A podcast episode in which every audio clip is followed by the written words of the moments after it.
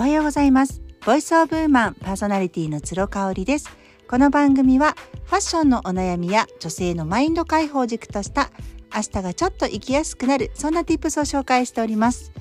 8月に入りまして引き続き我が家の子供たちは夏休み中ということでまあ子供との接し方とか子育てのこととかね話題がそういうふうに触れやすいかなっていうふうに思いますね。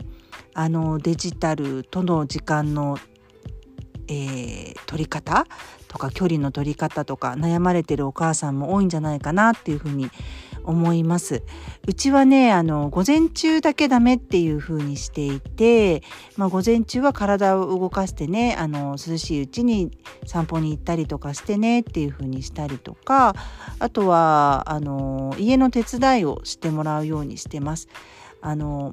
本当に簡単なことですね。料理を作ってとかそういうことではなくって洗濯物をもうあのドラム式で乾燥まで終わった洗濯物を畳んで配る。あとは2日にいっぺんお風呂掃除を長男にお願いしていて、えー、毎日になりますが私の家のね我が家の猫の額ほどの玄関がありますのであのそこの拭き掃除を次男にお願いしてるっていうぐらいですね。午前中はなのであのデバイス系には触れないっていう約束なのでその他はもう2人でずっと遊んでいたりします。今ね週2回ぐらい夏季講習に2人とも行ってるんですよね。あの個別指導になるので、まあ、そうあの大きな塾であのたくさんの人数でっていうわけではなくて本当に1対1であの1時間半とかね2時間とかそのぐらいやってもらうっていうのを週2回お願いしておりまして、まあ、それ以外はねずっとうちにいるんですよね。長男がねあの春休みは結構お友達と出かけていたりしたんですけれどもなんか夏休み前にあのお友達とこう出かけるようなね予定が徐々に少なくなっていって結局ね夏休みは誰とも会ってないですね。なんかねこの辺のドライさもすごく今時の子供の特徴なのかなっていうふうに思ったりします。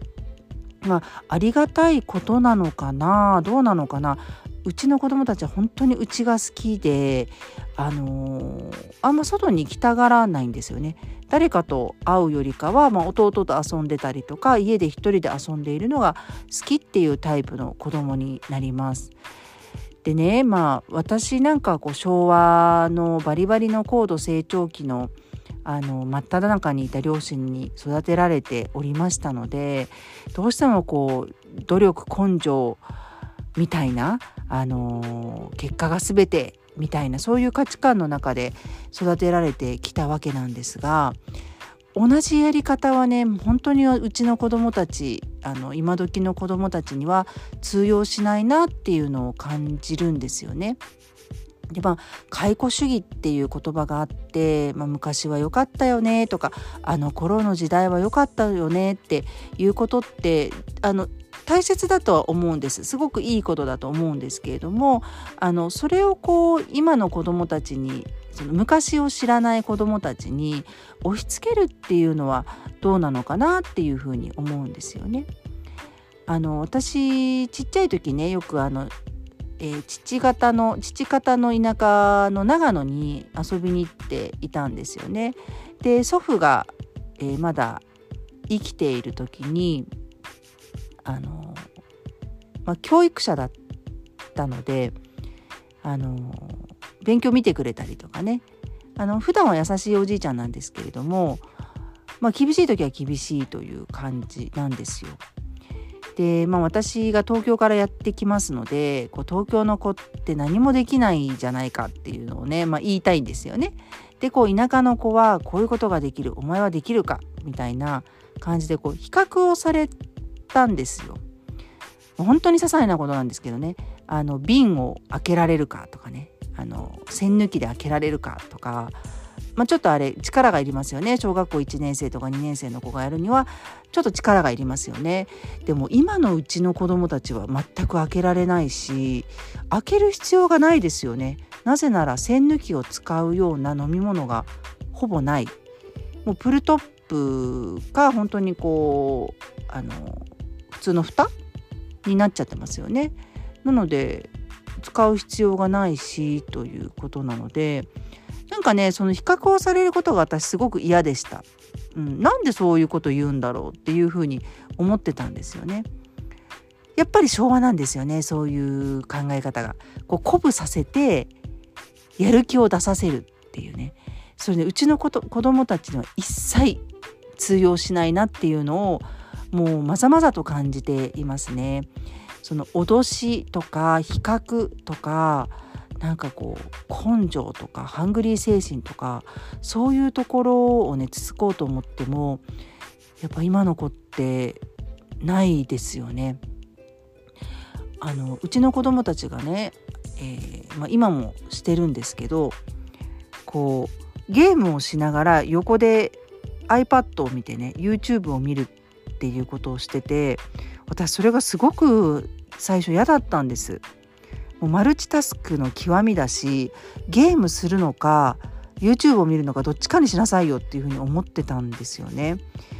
でまあ主人はどっちでもいいじゃないかっていう感じだったんですよどっちにも興味があるんだから。でも私私はなんか集中できないんじゃないのって思ってたんですよね。でもある時長男のお友達が遊びに来てくれてねあの全く同じ学年で、えーと、お兄ちゃんと同い年あとうちの次男くんとも同い年の男の子2人が来た時に全く同じことをしてたんですよ。自分が持参したパッドとうちの子供たちのゲームを一緒に見ながらマルチタスクでしていてあこれはきっと私が少しこう価値観を変えなければいけないのかなっていうふうに思ったんですよね。うんだからその昔はこう一つのことに集中してやる、まあ、今もそうですよね。マインドフルネスとかっていうのは一つのことに集中して今自分がいることあることを意識する。今ここにいるを意識するっていうことをねよく言われますけれどもあんまりねあの現代の子どもたちには必要な感覚じゃないかもっていうふうにちょっと思ってきたんですよね。これは賛否両論あると思いますけれどもあの頭ごなしにねそのマルチタスクがダメっていうのは違うかなって思ったんですよ。ただあの漢字の書き取りありますよね。もうとにかく一つの漢字を何個も何個も書くっていう書き取りの宿題が未だに小学校あるんですけれども、まあ、うちの子どもたち大嫌いなんですよ。もうもうあれをやると時間ばっかりかかっちゃって全然楽しくないしっていうふうに言うんですよね。である時ねあの長男次男から iPad を見ながらやってもいいかって言われたんですよ。最初ね音楽聴きながらやってもいいって言われたんですよね。ではあって思ったんですけどうんって思ったんですけどまあやってみたらと思ってやってみたらって言ったんですよね。まあそれでまあ iPad 自分で iPad を見ながらあの漢字の書き取りをするようになったんですけど何が起こったかっていうとものすごいさらに時間がかかっちゃうだって iPad 見ながらやってるからそうですよね。でしかもその後に、えーと、後日行われる学校での漢字テストが全くわからないっていうね一個もわからないだって書き取りしながら iPad 見ちゃってるから。ね、なんかそれをきちんと自分の中で分かったみたいで体験として実感として落とし込めたのであお母さんもやっぱり iPad 見ながらやめる時間もすごいかかっちゃって結局お楽しみが先延ばしになっちゃうし全然頭に入らなくってこれはちょっとまずいレベルになるからっていうふうに町内に言われたんですよね。なんか私たちの経験値から何かを言っても響かないのでとにかく経験させてみるのがすごくいいかなっていうふうに思ったんですよね。あの話は変わりますがこの前えー、お友達のお家にねお邪魔した時にあのー、息子ちゃんがですね低学年中、うん、中中学年かな中学年っていう低学年のあの息子ちゃんがですねカップラーメンにすごい興味を持ってて食べたがっててそれをこう阻止するのがすごく大変っていう話をしたんですよ。で実はうちの長男もねあのカップラーメンに一時期めちゃめちゃハマった時期がありましたでそのきっかけが、まあ、YouTube とかの広告とかあと案件ですねあのヒカキンさんとかがこう食べてたりとかするじゃないですかトップ YouTuber の人たちが案件として新作のカップヌードルを食べてたりするでしょああいうのを見るとねやっぱすごく食べたいってなるんですよ。で体に悪いし栄養素もないしっていうのを伝えてもやっぱり食べたいって言うんですよ。で極めつきはね彼が保育園の一番年長さんだった時だったかな？あの大通りを2人で歩いてる時に背広を着たサラリーマンの男の子が、まあね、20代だと思うんですけれども歩きながらねおそらくこうコンビニでお湯を入れてあのそのまま歩きながらカップラーメンを食べて歩いてたんですよ。でうわーっと私もちょっとびっくりしたんですけれども長男がですね羨望の眼差しでその彼を見てたんですね。で私に一言「ママ大人になったらあれができるんだね」って言ったんですよね。えーって思いましたけどやっぱりそれからカップラーメン食べたい食べたいってすごい言うんですよ。でも私の経験からしてもねあのうちの実家自体もすっごく自然派で